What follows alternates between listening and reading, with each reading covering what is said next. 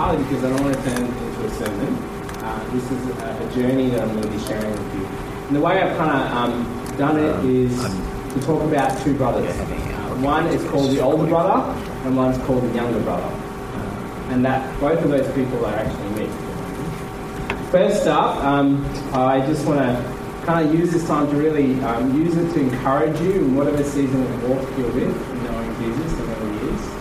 But if you're skeptical, maybe you're a bit, you know, it's been a while, you're struggling, you've got doubts, um, whoever you are, I pray that somehow this will encourage you. So, first up, the story of an elder brother. Uh, where I get this from is Jesus talks about a story about two brothers. Uh, one is the younger brother who heads off and runs off and lives in the world. The other one stays around and is very religious and does the right things. I've been both, and I'm tempted still to be both. But first up, I grew up as an elder brother. What does that look like? It's up here on the screen. so that's a picture of me saluting. Uh, that's me growing up in a very Jesus loving religious home. Uh, I was that kid during school holidays that had to memorize like Psalm 23, Psalm 119, uh, knew all the stuff. Uh, and my parents thought it was fun. I didn't. Um, and so we grew up in the Middle East. My dad was working there in a place called Amman. We migrated to Melbourne in 1988. Uh, I came uh, to Australia not knowing much, been told stories of kangaroos and emus running around in the backyard, and I found that very quickly was a lie. and so what happened was this elder brother kid, that's me, uh, grew up in this church background, loved Jesus, and they really tried to help us out. As I grew older, I found that I was that kid who was happy to tell you when you're doing something wrong, no matter what age you are. I was that kid who would come up with the Bible, open it up to you, and say, Well, see this? See that tattoo that you have? Don't do it because this is what the verse says. No matter how old you were, that was me. I was that guy who wore suits to church, uh, and that was the elder brother me. And I thought uh, being good was what made you right with God.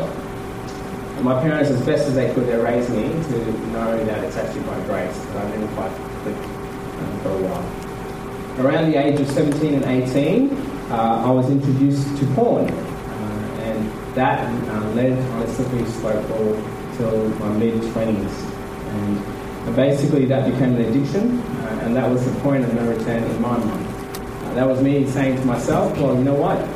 I've tried the God thing, I'm trying to be holy, it's not quite working, uh, let's see what else is there.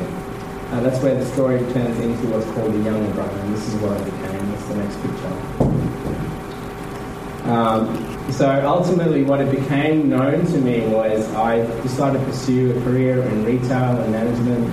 I became very good at it. Uh, I made a lot of money for the company I was working for. So in your 20s, you're working for a video game store. It's pretty awesome. You're making a lot of money for them. But eventually, that vacuum that I knew that God could only fill was being filled with other things that eventually wasn't going to fill. So I found something else. I remember going to my first illegal, uh, what's known as a rave dance party at the Docklands. I know you go to Docklands now just for cool and trendy. Back in my day, there was a lot of illegal parties, and uh, I used to go to them.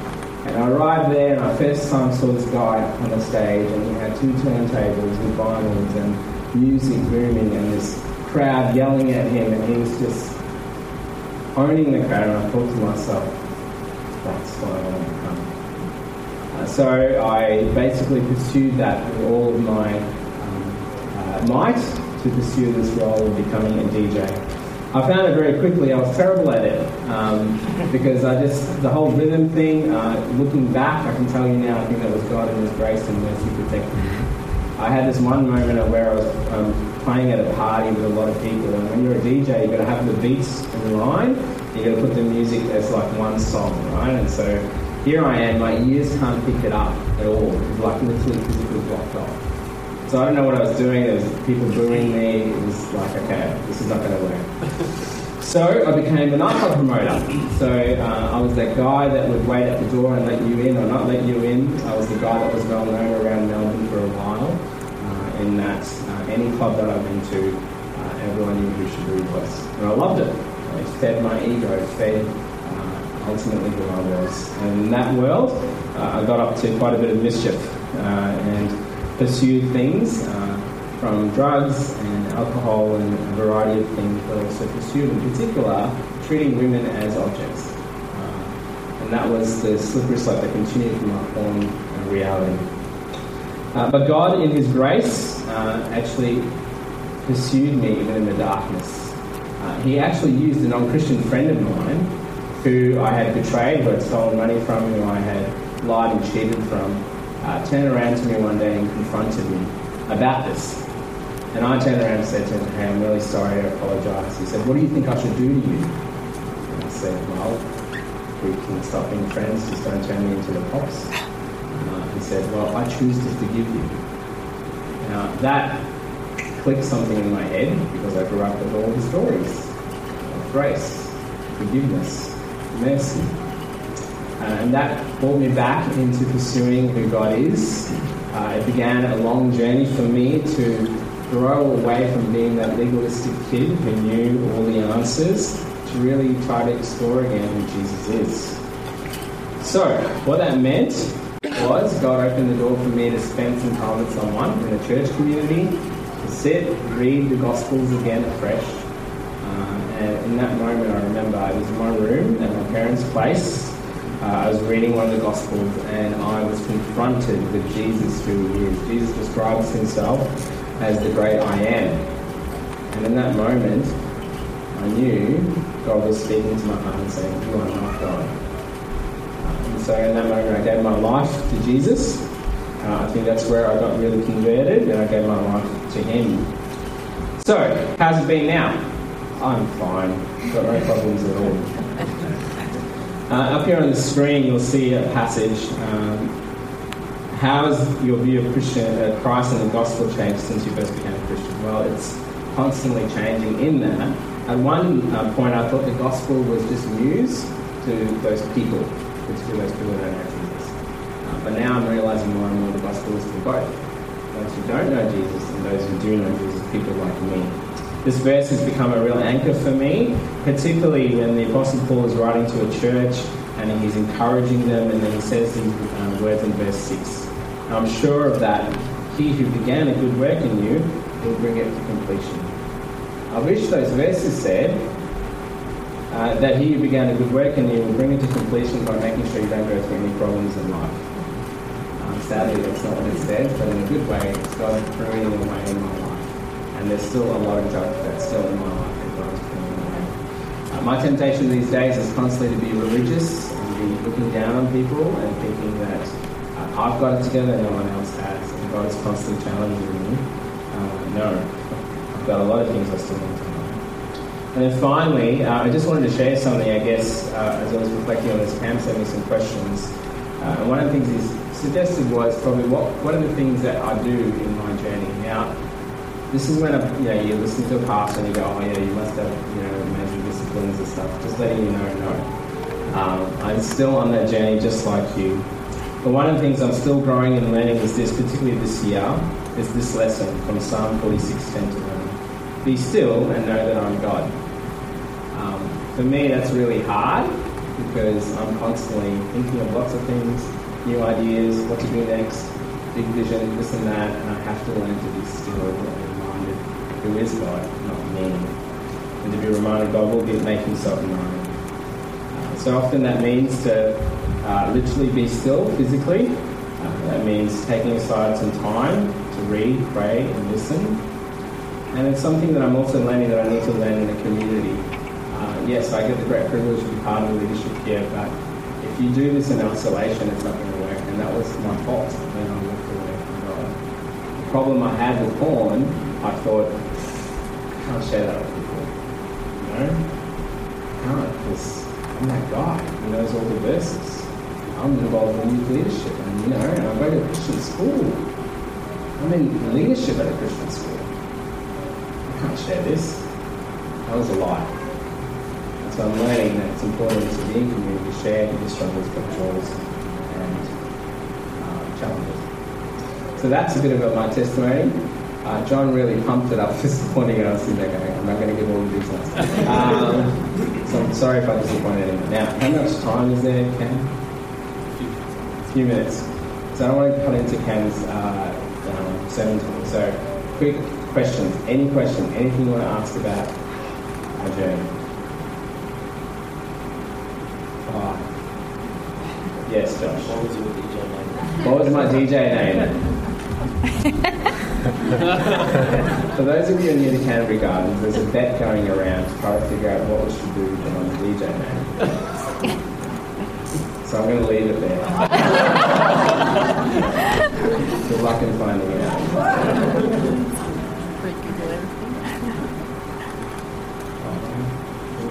Yes, John. John. Ask me about the role of your mother in this whole thing. Yeah, the role of my mother. Great question.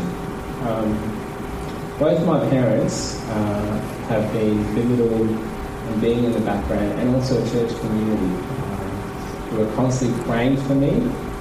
Uh, I still remember to this day, uh, after having a pretty big night um, and coming home and arriving uh, into my room, and there was my mum and he was praying with my soul. And so I remember talking after the Lord, you know, saved me. I remember sitting in the lounge and saying, Mum, you know, I really appreciate you praying for me. Yeah. I prayed to God and I told him that if he does anything that dishonors you, you can take his life. uh, I'm thankful that God was gracious. So God was very kind. Um, definitely, it's because a lot of prayers, not just my mum, but a lot of church Yes.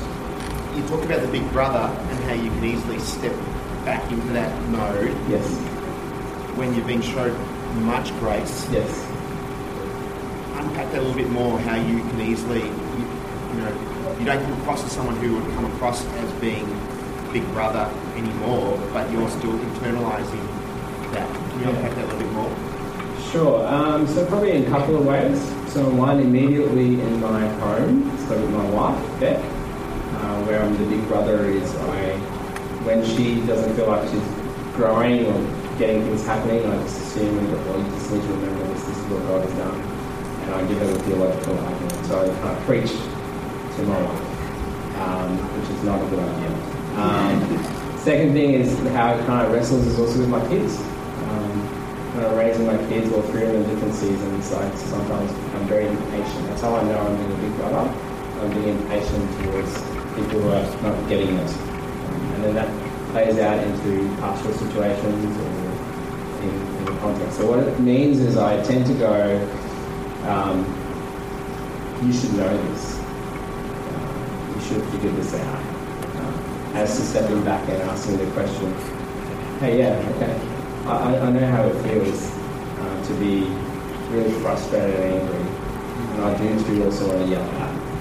But because of Christ, he actually calls me to say, be still know that I'm God. And so that's the kind of narrative I'm saying. So, Phil, last question. Otherwise, this is going to take too long.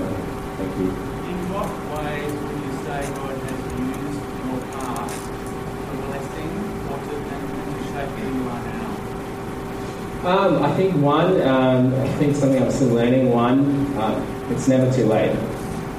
Nothing is impossible for God. Uh, I share this story often. So I was at a, a gay nightclub uh, with my mates. Um, so the biggest nightclubs at the time when I was DJing and partying and clubbing was the gay nightclub because they had good music and good DJs. The world famous DJs went there. So both homosexuals, lesbians, straight all went to this party. I still remember standing in the middle of the dance floor, dancing away, and right through the nightclub, they play this music called Here's the Joy, Here's the Light. Here's the Joy, Here's the Light. Because a lot of house music that they play in that culture is gospel music, but put dance music to it. I remember sitting there going, I can't get away from them. So one of the things I remember is even as Psalm 139 says, when you're in the depths of hell, you are there. In the depths, if I go to the heavens, you are there. So this idea that God is everywhere, no matter what. Just letting you know that's not me saying you should go to a yeah. So I think that's what I'm realizing. It's not impossible for God to, you know, someone in that season. God still has his hands on it and he'll keep pursuing them. Thanks. Thanks, Josh.